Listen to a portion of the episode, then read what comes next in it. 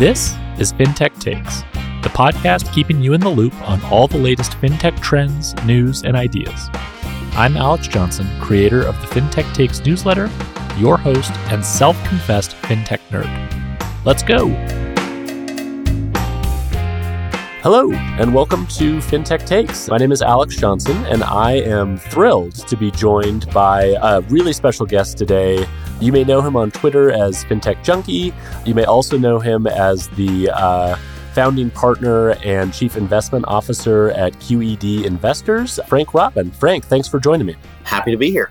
Awesome. Well, um, before we get into the uh, sort of main topics that we have for today's show, I think it would be beneficial if you could spend a couple of minutes giving a little bit of background on yourself. Like I mentioned, I think a lot of people know you as uh, FinTech Junkie on Twitter from all of your great threads that you post. Hopefully, most of those folks also know that you uh, are the chief investment officer at Q E D, which is a, a firm that if you haven't looked at them and their portfolio companies, it's really, really great. And they've been in the space for a long time. But even before that, you obviously have a very long history in financial services. I'd love it if you could get into that a little bit as well. Sure. So I'll follow my uh, own belief that no one is more than two minutes interesting. So I will uh, I'll try to keep my background brief. Yeah, so I've been in and around the financial services world for twenty-nine years now. The first act of my career was helping to build what became Capital One. So it was Signet Bank at the time. Uh, and there was a grand strategy to create what became Capital One, which was an analytic way of building a credit card business, a direct-to-consumer credit card business that eventually turned into a full-blown bank. Um, so uh, Capital One was arguably one of the first fintechs, a fintech of the nineteen nineties, which does date me quite a bit. Uh, and I did that with Nigel Morris, who was one of the co-founders of Capital One. Mm-hmm. Uh, he left in two thousand four. I left in two thousand five to actually go build a student lending company. It gave me the bug for startups, and it was a very interesting time in my life. But Nigel and I joined back up a few years later to form what became Q E D Investors. And for the past fifteen years, Uh, we've been investing in fintech companies around the globe. We have about two hundred investments under our belt at this point, and a team of over twenty investment professionals globally looking at, you know, everything that is fintech or touches fintech. Awesome. Awesome. Well, we're going to get into a bunch of those areas. Uh, congratulations, by the way. I think that was just under two minutes. So that was perfect. um, you know, the first thing I wanted to ask you about actually is... Um, kind of goes back to, I think, the first time that you and I actually spoke was back in twenty twenty-one. I was writing a piece for the newsletter on the sort of rising trend of banks acquiring fintech companies and kind of termed it at the time the bank fintech acquisition boom. Now, of course, if I had known better, I might have suggested that uh, there'd be even more acquisitions to come once the sort of overall macro environment changed. I think if banks had known better, they might have saved a little bit more of their powder for when valuations had come down and they could have done more shopping. But one of the companies that I mentioned, uh, just sort of in an offhand way, I really didn't spend any time on it in the piece, was a uh, company that JPMorgan Chase acquired called Frank. The Frank has nothing to do with Frank Rotman, just to be clear. Yeah, my, my, my favorite thing is seeing headlines that say Frank is fraud. And I'm like, wow, this is just, this is not good. Yeah, yeah, no, that we need a disclaimer very clearly in there that like Frank has no association with that Frank. But But, um, you know, it was really interesting being able to actually go all the way back to that piece that I had written where I really just kind of tossed Frank in there with all the other, I think Chase had made maybe four or five acquisitions at that point in just twenty twenty-one. So they were really scooping up a lot of different fintech companies. There were other banks that were doing that as well.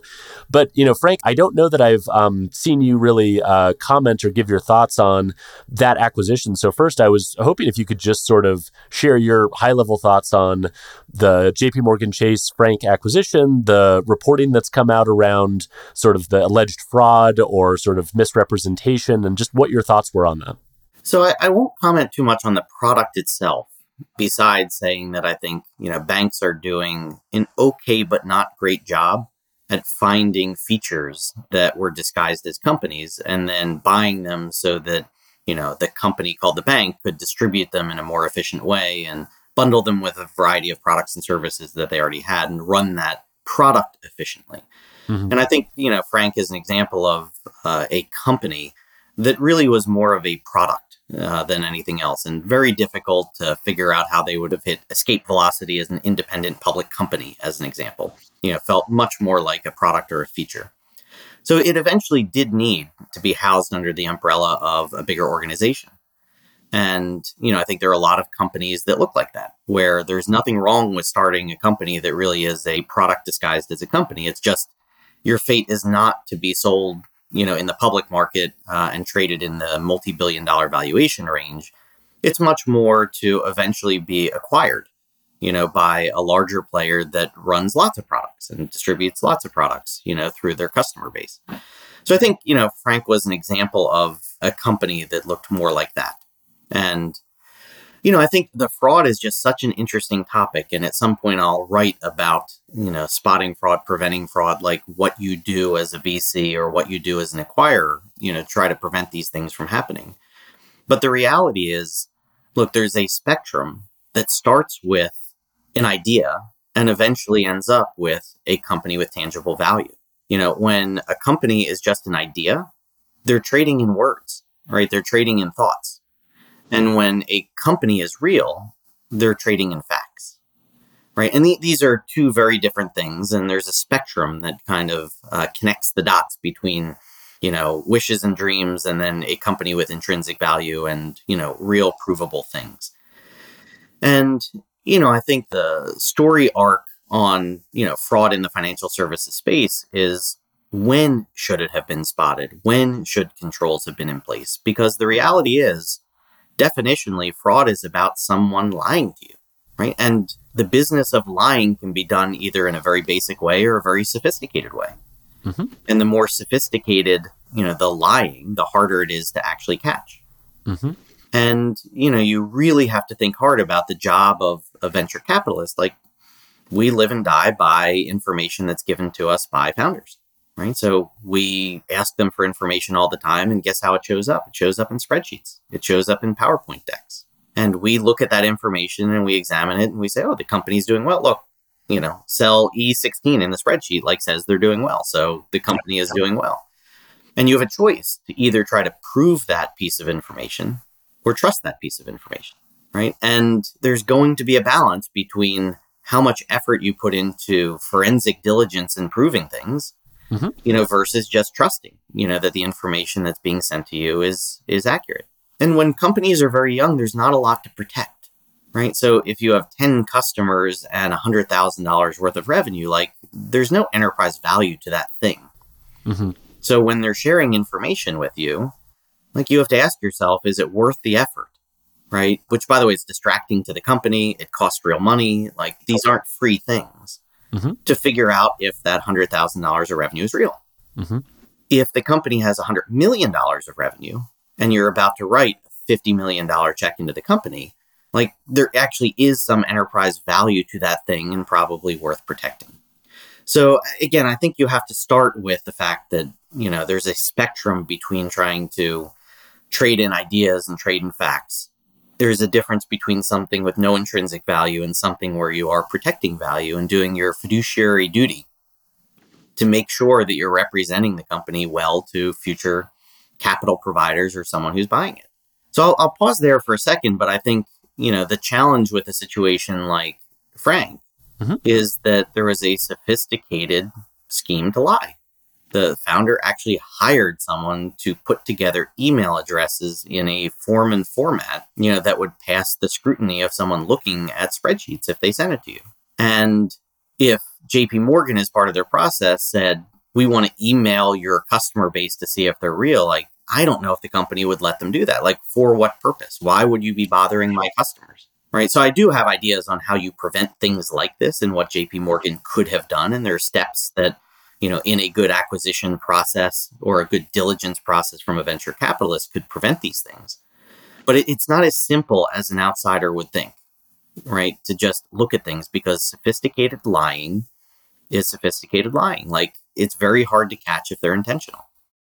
Yeah, no, absolutely. It's, I think that's a really good point. And one of the things that I've sort of struggled with in parsing this story is, you know, to look at it from like Chase's perspective, yeah, like what did you want them to do differently and how might they have done things differently in order to get a different outcome? And, you know, obviously there was a sophisticated attempt uh, to sort of cover up what was true. I also was fascinated by, I think it was Mike Mayo at Wells Fargo, who asked uh, Jamie Dimon on their last earnings call specifically about this story. And, um, you know, Jamie Dimon and Mike Mayo have a bit of a contentious relationship. So I always sort of make sure to tune in whenever he asks a question, particularly on something like this. A little boxing match, yeah. Yeah, a little boxing match. And, it, you know, it was actually fairly tame from that perspective. But they kind of went back and forth on, like, what level of diligence is required here and what level of like this thing happens sometimes. Like if we're going to step up to the plate, I think Jamie Dimon said something to the effect, if we're going to step up to the plate three hundred times a year, we're not going to hit every single one, right? And there are going to be some strikeouts and maybe there'll be some sort of embarrassing strikeouts. And so I guess I'm curious from your perspective, particularly given that you've obviously worked in and around very large banks, like what do you think the outlines of a, a good due diligence process looks like? And what do you think the sort of unknowable unknowns are that you just have to sort of accept if you're going to be in this business? So again, I think the level of diligence and effort should be commensurate with what it is that you're protecting, right? So if you have an embarrassing failure for a seed check that you write into a company that hasn't even hit the market yet, the question is, what are you trying to protect? And it might be embarrassing. They might say, I talked to ten customers. Here's my pipeline. Like we are going to sign a bunch of them in the next six months. They might not have talked to any of those customers. They might be made up names that they gave you through a spreadsheet. Like that's embarrassing. And through your diligence process, you're trying to understand the character of the founders and you're trying to figure out, you know, uh, your view of whether their future outlook is real or not. But you could get fooled very easily. If you had a multi-billion dollar acquisition, that embarrassment, you know, borders on fiduciary negligence at some point. Right. Uh, when large checks are getting written into companies, like Theranos as an example, like the fact that no blood tests were done, which could have been done incredibly easily to prove that whether the technology actually worked or didn't work, that's fiduciary. It's just an oversight that I think is negligence at some point, right? So again, there's going to be a spectrum. But what I would say is for an acquirer, the real issue is that you see a sanitized snapshot of the company. Right, almost definitionally, the company is being packaged, right? There is a diligence process. There is a data room. Everything is very curated and very scrubbed. They are representing the company as it exists then in time, right? So it really is a snapshot of the company, and you've got to think about it the way you would think about putting filters on like an Instagram picture. Like people are very thoughtful about how information is presented when they're presenting a company for sale. I love that analogy. Actually, that's a great way of thinking about it. Yeah, the, all of the signal is actually in the video, not in the snapshot. And when I think about, you know, detecting and preventing fraud or understanding if what you're getting is real or understanding if the projections are real, the signal is in the video, right? Connecting the dots about how the business was built, all the steps that were taken along the way, what was learned, how often did the team misstep? You know, are things going right every single month and up and to the right? Are they beating forecasts? Are they missing forecasts? Like there's so much information that's inherent in the company if you actually were there along the ride, right? And that's where insiders have an advantage over new investors in a company because you're part of, in some ways, you're not just watching a video, you're actually part of the video, right? You are helping the right. company and you're participating in the movie itself. So I think about this all the time. And, you know, it's why actually I think venture capitalists and acquirers don't like bankers because bankers are the ones putting the filters like on the business. Right. And what you want to do is get back to the people who built the business. You want to get the bankers out of the way. You want to get to the actual people who built the business and you want to listen to the narrative to make sure it's consistent. Right. So if I were looking at Frank as an example, and there's this email list of, you know, four plus million names. Yeah. Yep. Like you would want to know what the go-to-market motion was to get those four million plus names. You would want to know monthly, how fast is this list growing? What campaigns are you running? How are you bringing customers on board? You would want to talk to their head of marketing and say, what worked? What didn't work? What campaigns did you run that just absolutely failed and why? Which ones are working? How deep are these channels? And, you know, through the questioning of the chief marketing officer, as an example, yeah. you know, if there's fraud, like it would have to be really sophisticated fraud for them to create a narrative, not just a snapshot, but a narrative that was consistent all the way through where you go, wow, here's how they got their four million customers. And now I know a lot more about how the company was built and the prospects for the future because I can watch the trajectory. So I think the failing in situations like this are believing the snapshot and not doing the forensic work to talk to lots of people within the organization, right? Because fraud is harder to commit the more people you talk to. Like the narrative becomes less and less consistent, you know, as you get into other people in the organization.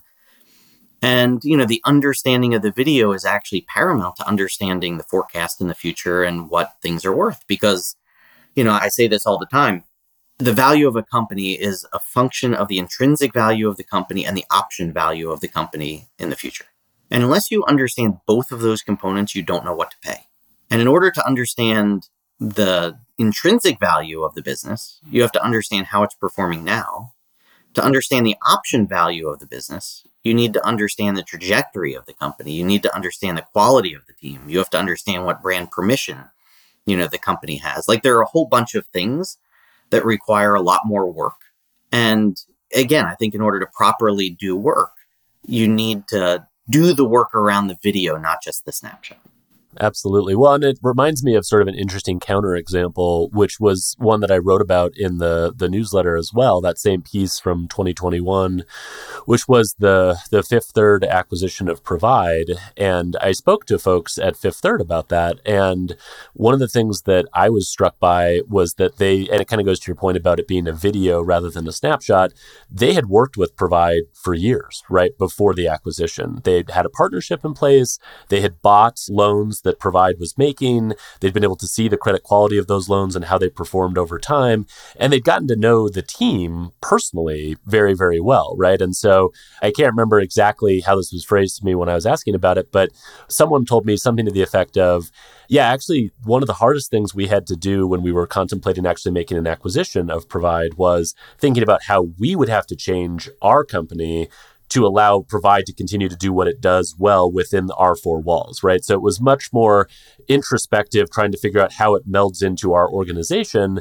But it was clear that, like, by the time they'd gotten to that decision point, all those other questions about, like, who is the founding team? How do they operate? How comfortable are we with their business, their product, the trajectory of what they're building? Like, all of those had been answered a while ago. And it was much more a function of pricing, you know, figuring out what the option value is for the future, figuring out how it's going to succeed within our four walls, we'll be able to retain talent. Like all of those things became the new problem set. The old problem set was something that they had kind of worked through. So to your point, I mean, they treated it much more as a V C, I think, does in terms of being along for the ride for a while before that acquisition happened.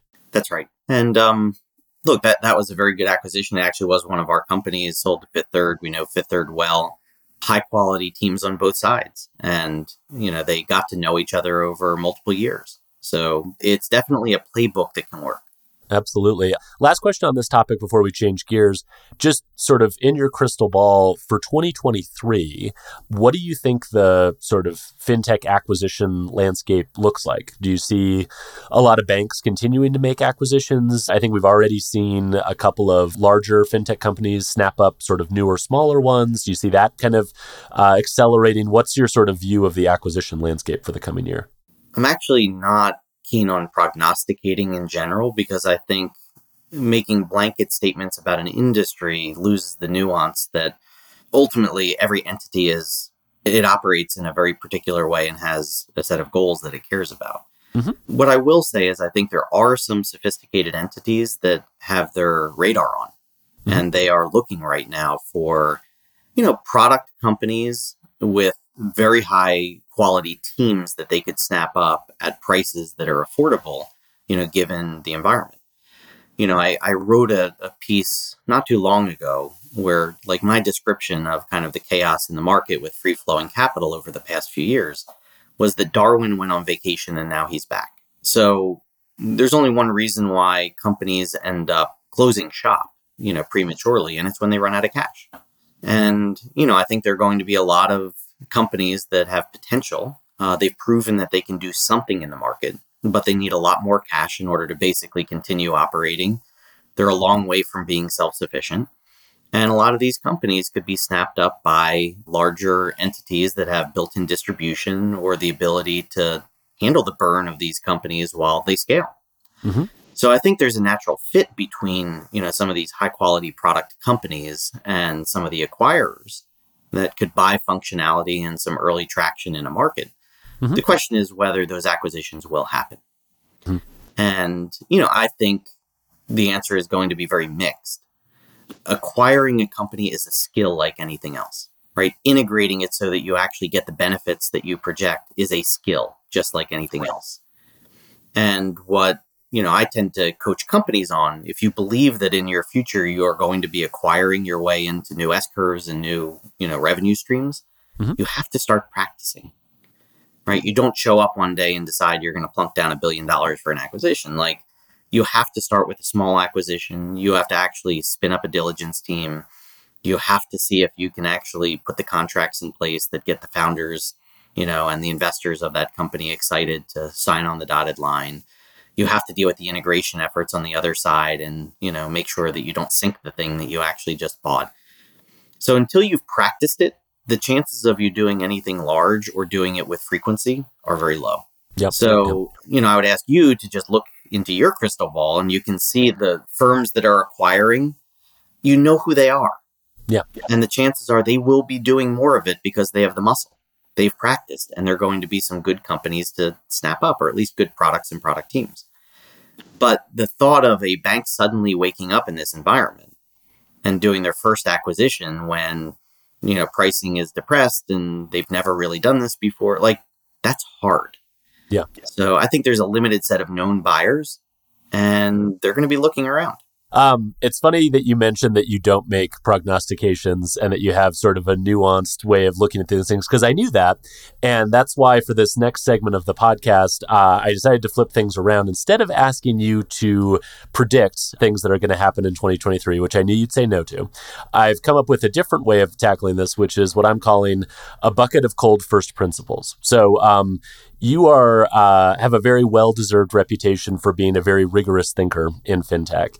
So what I was hoping to do was play a little game where I can run some predictions, maybe somewhat cliched predictions that either I or other people in the fintech ecosystem have made about what's going to happen this year or in the next couple of years, and then have you respond with agree, disagree, or it depends. And I'm guessing that every one of your answers will be it depends, because again, lots of nuance in all of these. Uh, but more importantly, sort of walk us through how you would approach thinking about that from kind of a first principles perspective and how you would sort of pull apart that question. I'm game. Okay, let's do this thing. So, first one, very um, clickbaity headline. This is one that would get a lot of opens if I was to do this as a newsletter. ChatGPT will revolutionize the way that consumers manage their money. So I, I should write a tweet storm on this topic because it's so topical right now. So um, maybe I'll do that soon. So let's start with the technology itself. So ChatGPT is amazing. It is a, a very interesting new technology. And, you know, if you play with it for a little bit, you actually can see the power, and talk about prognosticating the future. Just you can see how if this gets a little bit better, like, it could serve a lot of purposes. And by way of background, if I go back thirty years to when I was in college, I studied artificial intelligence. So, I mean, that was almost my background was systems engineering and artificial intelligence, and I wrote code that ended up, you know, as part of the Mars Explorer mission. Like, so I, this is a big piece of my background and something that I think and care a lot about. But for the longest time, like, computing power wasn't uh, where it needed to be, and the data sets uh, weren't there to train these A I models. But now we've gotten to a point where it's actually functional and you can project that it's going to be valuable. Now, will it be transformative in financial services is really the question. And if so, where? So I would think about the first stage of, you know, creating value out of this new artificial intelligence technology and capability. And you have to think about how important an accurate answer is, right? So thing number one that's going to govern how this rolls out. If you need one hundred percent accuracy, then ChatGPT and all the artificial intelligence technology is not ready yet. like the last couple of percent to get perfect accuracy of an answer is really hard. Right? So if you want ChatGPT to do your taxes for you, where it has to be accurate, and if it's not accurate, you go to jail or you get fined, like there's an issue there, right? It's it's actually not going to be ready for prime time anytime soon. Like for basic taxes, maybe it will get there at some point, but complex situations that require one hundred percent accuracy, like the technology just isn't ready. Mm-hmm. The same thing in a highly regulated environment. Like having a professional say that something is compliant is something that you can't rely on artificial intelligence to certify. Right. And in the world of financial services, like there's so much regulation where you have to make sure that advice that you're giving or models that you're implementing, et cetera, et cetera, like are compliant. Mm-hmm. And it's a very, very difficult standard to pass. So when I get excited about ChatGPT, I get excited about its ability to write, you know, its ability to synthesize information, its ability to make lists, its ability to take ten, twenty, thirty sources of data and condense it into something that actually is meaningful. Mm-hmm. Instead of you having to click, you know, to search with some words, basically asking Google to be your source of truth, having ten websites surfaced, have you click through to each one, learn a little bit from each one. Being able to synthesize and then refine and synthesize and refine, I think it's going to be an incredible tool for people who are, you know, trying to learn things or trying to create things. But when it comes to approved decline and pricing decisions for credit or for financial recommendations for investment products, like these aren't things that ChatGPT is going to be ready to do anytime soon. No, that makes sense. I think for what it's worth, I agree with you. Um, I think that we get very excited about this technology. I think there probably will be a resurgence in sort of interest in chatbots, in quotes, which tends to sort of surge up and down, uh, particularly among sort of smaller banks in terms of, oh, this could be our digital transformation strategy. And I, I always sort of chuckle whenever something new like ChatGPT breaks through the mainstream consciousness and everyone's talking about it, because there will be a wave of people who invest in something that looks sort of similar to it because they think it's going to pull them into the future. But I don't know that I see any sort of obvious areas, particularly, as you said, ones that touch areas where you have to have a high degree of certainty anytime soon. So I think I agree. Um, all right. Ready for the next one? Sure. Elon Musk's plan to turn Twitter into a fintech super app will succeed. Um, it depends. And I would probably err on the side of saying it won't. Okay. So look, the movement of money is a major component of banks and, you know, banking services. It's one of five major pillars of things that banks do. The movement of money is where a lot of platforms are making their money. The core product is something that they sell for hopefully more than they manufacture it for. But a lot of these firms are now making more money moving money than they are in their core product. I mean, look at Shopify as an example of a giant, you know, uh, fintech that's disguised. They make massive amounts of money, mm-hmm. just moving money between, you know, the small business owners that are on the platform and the consumers that are buying products, right? So it's a playbook that makes a lot of sense.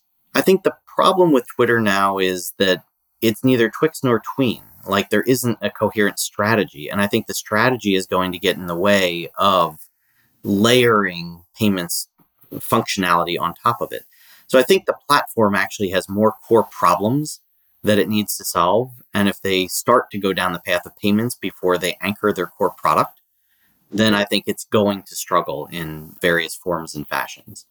So like my feed has gotten incredibly jumbled and you hear it all the time from people. And, you know, until they get the core product right, it's actually not time for them to think about, you know, moving money between constituencies because, you know, who knows, a lot of people might abandon the product or use it in a very different way. And, you know, that usage is going to dictate how you put payments in the flow. I think that's a really good point, right? It's like, I mean, this is a somewhat silly analogy, but I mean, if you're building a house and you have all these grand designs for what you want the different rooms to look like, and oh, we're going to do this over here and over here, but your foundation is bad or not complete or not dry or whatever the case may be, you're just walking into a world of hurt if you try to do those things out of order. And to your point, there are lots of companies that have sort of tacked on pillars from financial services onto their core business.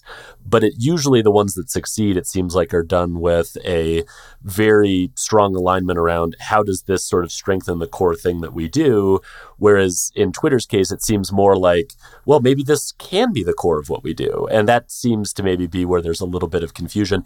I would be remiss for our listeners if I didn't ask you to spell out the five pillars of what banks do, just so that if someone's listening to this, they can have Frank Rotman's list of the five pillars of what a bank does. Yeah, I mean, there are, there are actually a lot of things that banks do, but they tend to fall in either the storage of money, which is deposits, the movement of money, which is payments, you know, the borrowing of money, which is lending, mm-hmm. the investing of money, which is investments, and, you know, then the transference of risk, which is insurance, right? And banks can't necessarily do the insurance piece, but it's a pillar of financial institutions. Mm-hmm. Of course, there's back office. Of course, there's treasury. There's a bunch of things that, you know, banks layer on. But when you think about the major pillars of what banks do, they tend to fall into those five categories.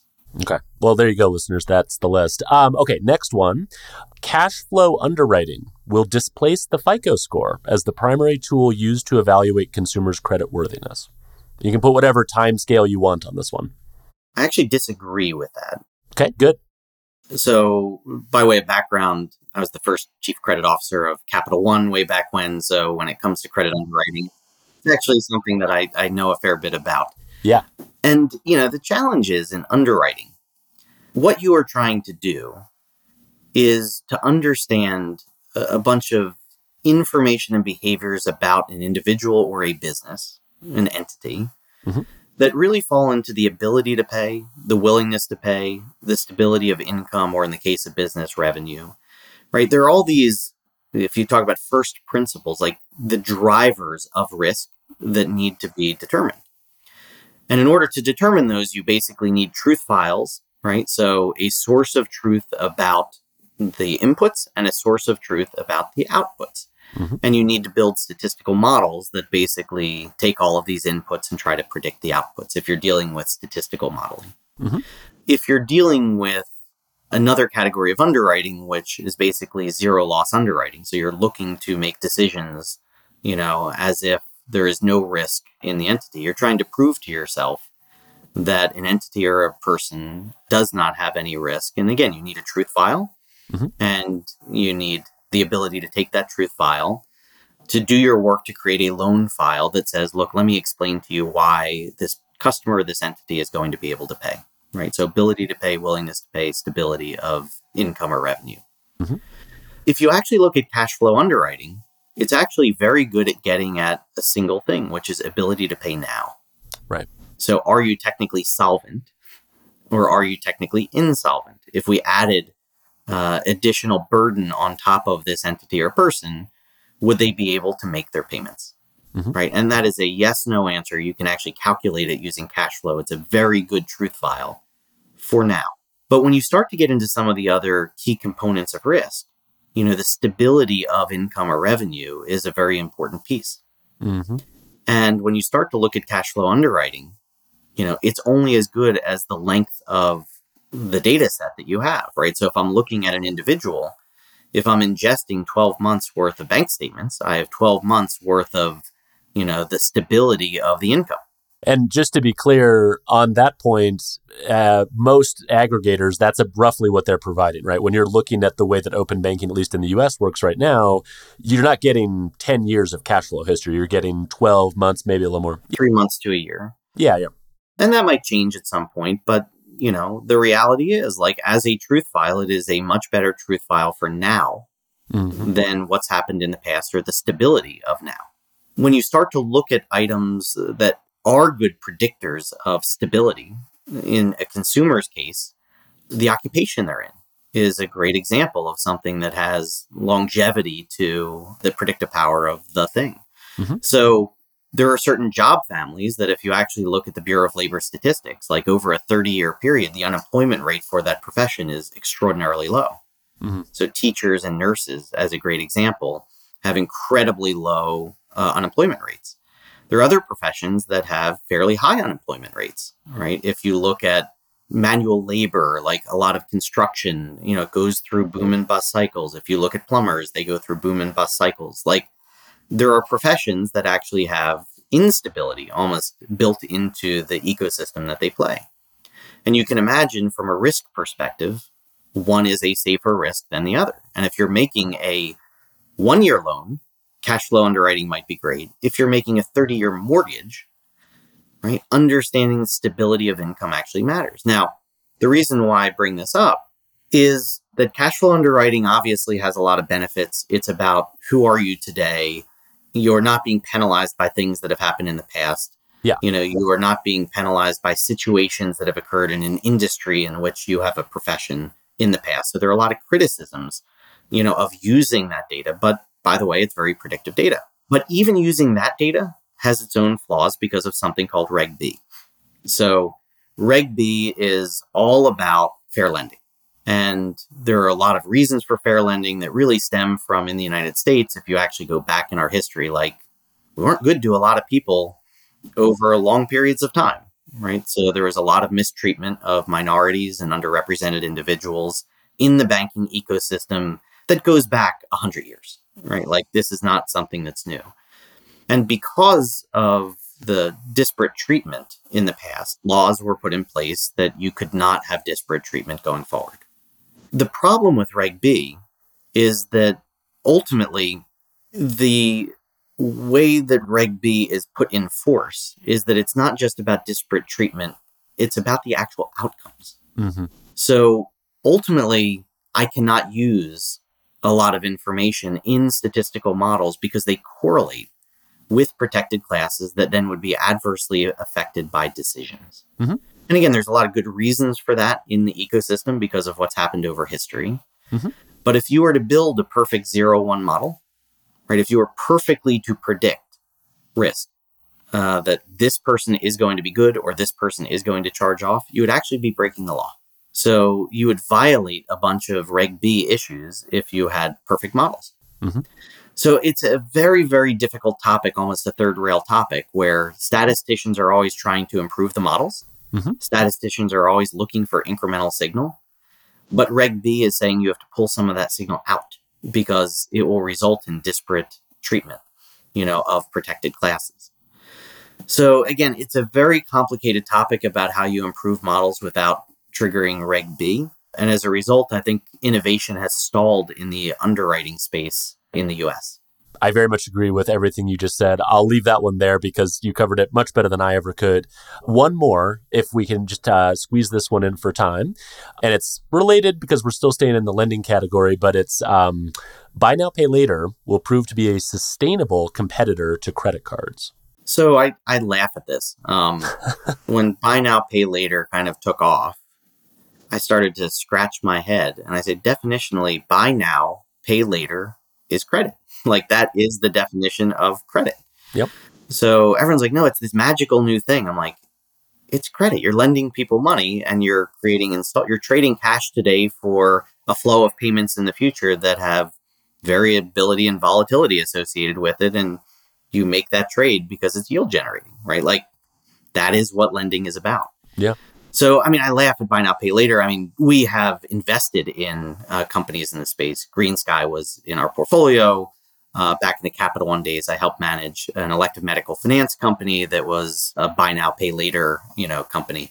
Not a new concept for those who are like newer to the fintech space. Like we've been doing this type of point of sale financing for a while. It has been a long time out there. And if you actually go back to retail lending, there's a whole bunch of codes where retailers do not have to actually have a lending license if they're going to lend in a small number of installments. Like, so this has been around forever. And in fact, if you actually look in countries outside of the U S, especially where the middle class is still emerging, yeah, your number one way of getting credit would be to go to a retailer and for the retailer to break things down into installment payments for them.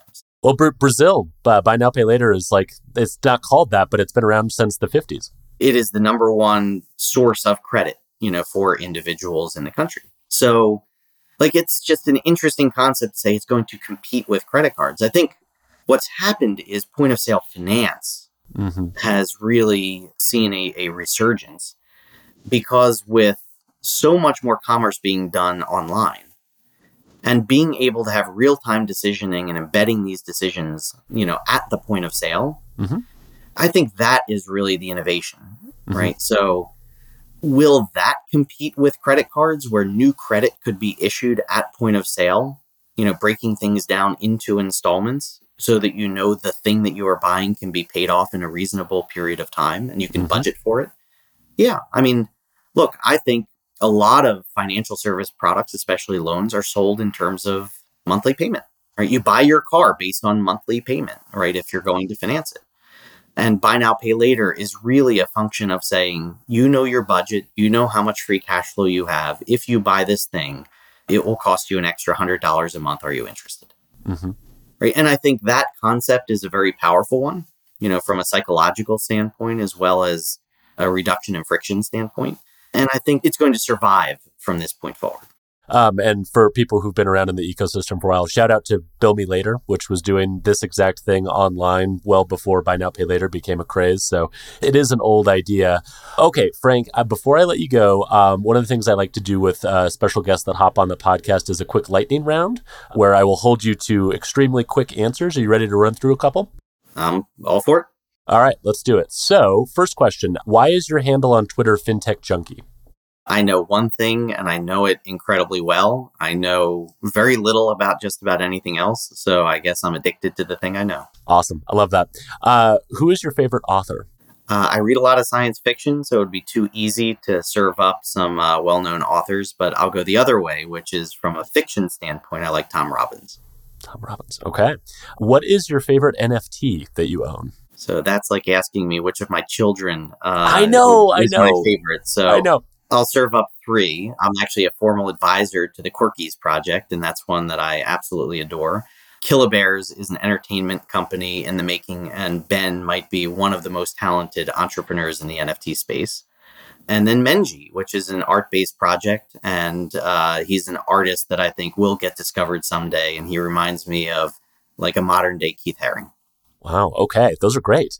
Name one legacy company in financial services, could be a bank, a vendor, whoever, that you feel is underappreciated today. Uh, believe it or not, J P Morgan. Ooh, so, nice. Controversial pick. The complexity of running a bank the size of J P Morgan, if you have not been in banking, you can't appreciate the challenge of what Jamie Dimon is basically doing right now. He might be the best banker of our generation. And again, I, I am critical of some of the things J P Morgan does. I've actually written a letter to J P, basically to Jamie Dimon, responding to his letter to the fintech community. So I have my own criticisms, but I think he is potentially the best banker of the modern era, managing one of the most complex businesses on the face of the planet. Um, and final one, if you could wave a magic wand and instantly change one thing about the financial services industry, what would it be? That one is incredibly tough. Um, I know, I know. I wish consumers would make rational decisions, and I wish the buyers of financial service products from an enterprise standpoint would just make rational decisions. Buy the things they need to buy, deploy the things they need to deploy, and consumers get their math right so they're buying the things they should buy. That is a great uh, wave of magic wand one, because that's never going to happen, but that is a great one to pick. Um, Frank, thank you so much for uh, joining me for FinTech Takes. This has been so much fun. Happy to be here. Thank you for listening to this episode of FinTech Takes. Stay up to date with emerging companies and the latest FinTech trends by subscribing wherever you get your podcasts. And if you love FinTech Takes, please tell a friend.